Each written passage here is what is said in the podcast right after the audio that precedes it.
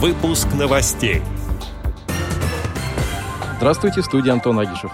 Кемеровская организация ВОЗ приступает к реализации социального проекта «Шаг за шагом. Здоровый и активный образ жизни». В России вырастут социальные выплаты и минимальный размер оплаты труда. Теперь об этом подробнее.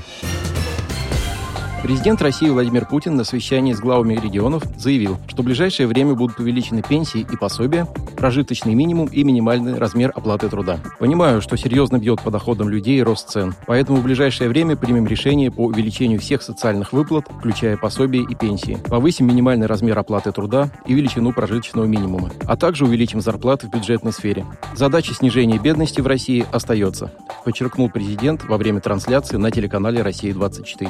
Он также дал указание Кабинету министров построить работу так, чтобы все необходимые выплаты получались автоматически при каком-то изменении ситуации в российских семьях. Напомним, что повышение размера пенсии на 20-30% уже этой весной недавно обсуждалось и в Государственной Думе. Кемеровская региональная организация ВОЗ приступает к реализации масштабного социального проекта «Шаг за шагом в здоровый и активный образ жизни», поддержанного фондом президентских грантов.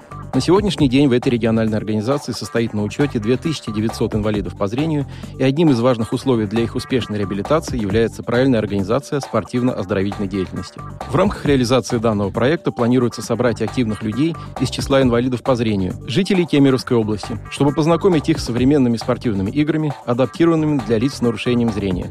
В Кемеровском доме культуры ВОЗ ждут каждого, кто захочет попробовать свои силы в настольном теннисе с закрытыми глазами, поиграть в классические настольные игры, а также специалисты покажут и научат играть в абсолютно новые и интересные игры. Каждый месяц команда проекта будет выезжать в другие города области, проводить мастер-классы, объяснять правила новых игр, организовывать небольшие турниры и оставлять игровые наборы в постоянное пользование в местных организациях ВОЗ Кузбасса. Запланированы и другие мероприятия. Ознакомиться с программой этого социального проекта Кемеровской региональной организации ВОЗ можно на на сайте президентскиегранты.рф.